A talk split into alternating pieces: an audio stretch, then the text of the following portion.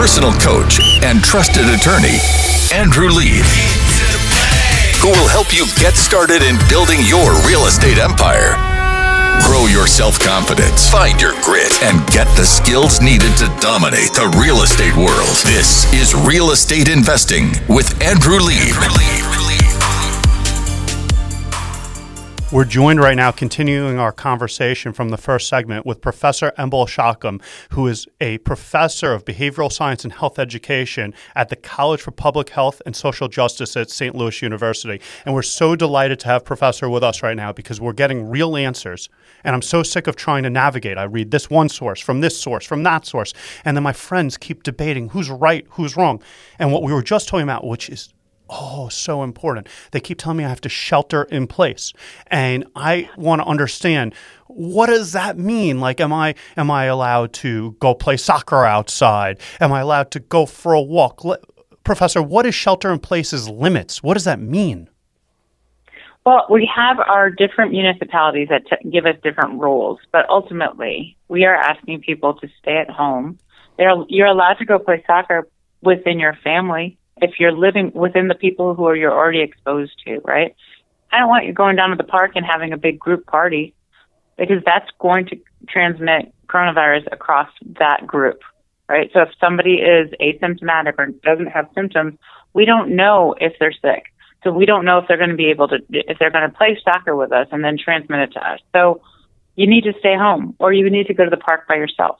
So I read, and uh, again, this is why it's so important to have someone that actually studies this on with us.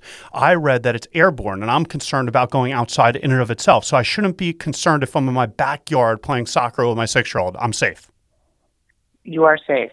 And what happens if I go to the park yeah. and I put apple cider vinegar and essential oils on me? Because I understand from reading the Google you that to, you have to gargle. Gargle. If you it. gargle with what people um, tree oil because it's antimicrobial. That's what people have told me. I'd be safe. Is that going to protect me? I think it would taste funny. It's definitely not going to protect you, but that's about it. It'll, it'll taste funny. Tastes funny. Maybe put some cinnamon in there too. Cinnamon always makes yeah, it go down smooth. Nice. Yeah, it would be nice, right? So let's go back to the shelter in place. So I understand I shouldn't go to group gatherings. I like that word gathering. And you said if it's my gathering. immediate family and the people that I know and I've been with already, we could go in the backyard, we can barbecue, we could play soccer. But here's the real question. Yeah, but not the people. Here's here's the challenge, though. I, I need to clarify it's not just anyone in your family, it's the people you live with. So if there are people in your household that you're already continually exposed to, you're sharing those germs. Those germs are between your family and, and, and each member has the same germs, basically. So it's not a DNA thing, meaning like if I haven't seen my mm. father in like three months, I can't just see him and be protected. No. In so, fact, you should probably take care of him a little bit more. So it'd be important just the people you've already been sheltered in place with, just stick with those yes. people stick with those people. Share those germs with only the same people you've been sharing those germs with. So here's the real question that we're all dying to know. And if you've been listening to ah. the governor in California and you've been listening to the governor in New York, they're unleashing plans. Trump's saying he has the power, but he doesn't want to use the power. They're talking about how to get the economy going again. Everyone wants to get the economy going again. So, and I'm not asking you to tell me when this is going to happen, but when they tell us, hey, we can go, we can go outside is there going to be a certain trigger that says we could go back to work? Meaning, is it a testing thing? Is it a vaccine thing? Is there a, a benchmark that we're looking for in the public health world that's going to say this is when the trigger is that they should say go back to work? Yeah, that's a good question. I think the challenge is we don't have the right we don't have the right trigger. We know that when cases stop increasing, and that we we have a either a consistent amount of number of people who are infected with COVID, or we go or they start going down, we know that we likely can start opening things up, and that's like some businesses. We should we should really have significant leadership, which is questionable, but we need real leadership by our our governors or our state in our regional areas, especially in the tri-state area, when you think about how you're sharing all those locations, right?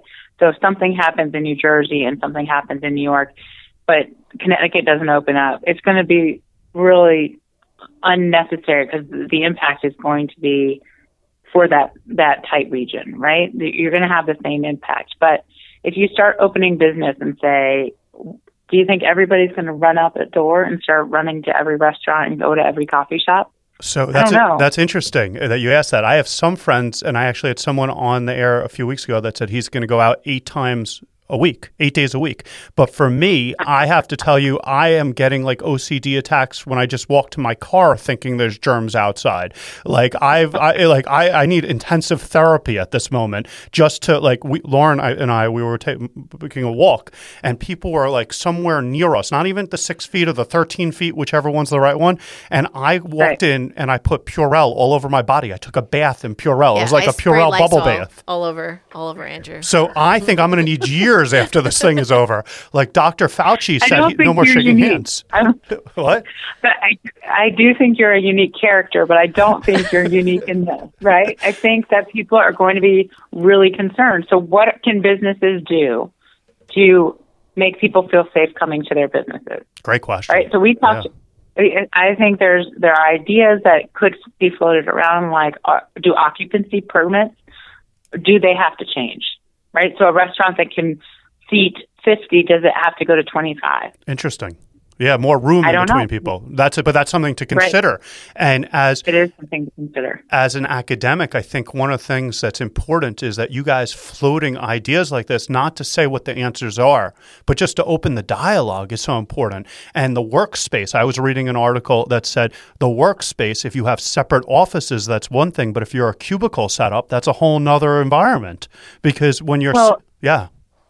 Yeah, I mean, I think that's exactly the challenge. We went from these single offices to our our workspace turned into either completely open shared space or cubicles or co-located businesses that are all sharing one large room or slightly blocked off. It's really challenging what we have implemented as shared space um, for startups or even larger businesses for that community, um, bringing innovation centers and rethinking these new ways and a whole new world order where I guess it would become magic, the public health again, where we wouldn't be thinking about it if we had new work layouts, because then yeah. we'd see less spread. And with less spread, then people would be like, oh, it's working. So, yeah. very interesting thought on that. So, just to loop back, I'm in my stay at home, shelter in place. And yeah for whatever reasons. Maybe there's a test. Maybe, as you said, the numbers just went down. And a big concern, I think, is that when the numbers are high, it's about the strain on the healthcare system. And when the numbers are down, they could accommodate much more. So when you go for a heart attack, they don't have to just let you die because they don't have any respirators. That's like a biggie. I'd rather not die. So when yeah. they allow us, I just I, I think about it. If I'm going to choose die or not die, I'm going with not die. So here's the thing when we get out of the shelter in place, and you mentioned a staggered shelter in place coming out. How come we're not going to immediately have it spread again, community spread? And how come we're not going to have a second wave right away and be back at our house? We're hoping that we wait long enough. I mean, so depending on the location, we're hoping that people wait long enough um, and have different policies put into place to monitor and manage the number of people in public spaces. So that's the key is is that it's and you were getting at this from the whole way that I am neurotic that we need to get more people to be crazy like me in that sense because if we could and maybe not that crazy. A little bit a little bit. It's a good thing. But so, a little crazy is okay. I mean I just think that we're going to need to be more distanced for longer um, until we have a vaccine until we have effective treatment. I think we need more physical space. So, just to talk about a vaccine, you've already told me it wasn't Bill Gates. You told me it's not 5G. Mm-hmm. You tell me apple cider and vinegar might taste good. Well, funky, I think is what you said. But I put in the the I put in the cinnamon, so it tasted better. But you said these things don't work. But what about this chloroquine? Like I'm, I'm hearing that it, chloroquine is the solution. What about this? I actually got an email, an interesting email. This person writes to me, "How come Governor Cuomo, this is what they said, isn't allowing chloroquine if we hear it's the magic solution? Can we just all take chloroquine and be safe and go out?" That'd be a bad idea. Why? It's not shown to be effective in treating COVID nineteen. That's a good so, point right? And yeah. so if, if we don't know that it works, we shouldn't be taking it. There are significant risks in taking medication that isn't isn't what you're uh, meant to do, So- or isn't what it's meant to do. Here's the thing, and you actually, I don't know if you remember, but when I was in statistics, when I was getting my master's, I asked you to tutor me on it because I was having a trouble with statistics. And I still remember how smart you were at statistics. And what I think is interesting is that you said it's not been proven effective. And a lot of people are using this thing, I've seen it work. Can you just tell me briefly what's the difference between proven effective and an anecdotal experience? I know. I think it's really hard because so often my students struggle with this as well, and they are irritated by me all the time. So I always say, where's the data? Until it's shown to be effective. So what we try to do, our gold standard is randomized control trials. And those are really making sure that if you were testing a medication versus a different medication, you have a different, you want to make sure that your medication, the one you're trying um, to show that it works, has been shown to be effective across lots of different people. Now, the anecdotal data has been some practitioners or doctors have been saying, oh, here, I'm going to give you this medication. I think it might work because they're throwing everything they can at COVID 19 patients because they want to treat them and get them better.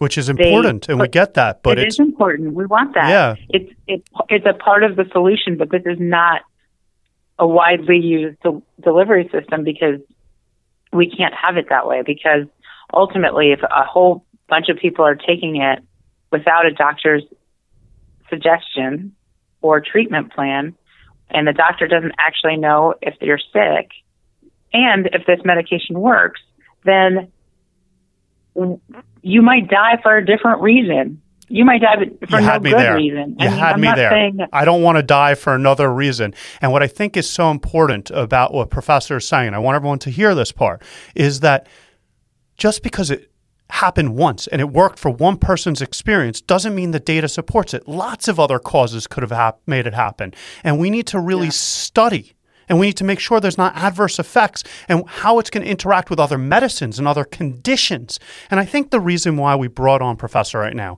and I want to thank Professor Enbal Shacham for joining us, is that all too often we confuse the micro level medical provider, the person that we're speaking to, the doctor that's treating us, and the macro societal effect about how we have to deal with a public health crisis overall. And I think you said to me before, and correct me if I'm wrong, that it's not just about me when we're dealing with a public health crisis that transfers from one to the other. How do you put it? You put it so well. I think we are a collective community, and I we can't think individualistically in this in this time. And I know that the United States pers- is not set up to think about it this way. And so this is where public health excels if they're allowed to in general, right? So if we were able to put in places situations and, and structures that support humans regardless of how much money they make and the resources they have and the jobs they have, then we'd be able to have a much more uh, re- equal response or maybe more equitable response to um, the prevention of COVID 19. Thank you so much for joining us. It's been a delight. Everyone, let's work together collectively to save ourselves and save each other. Thank you. Have you ever dreamed of owning a rental property, flipping a home, opening a successful business? This is Real Estate Investing with Andrew Lieb.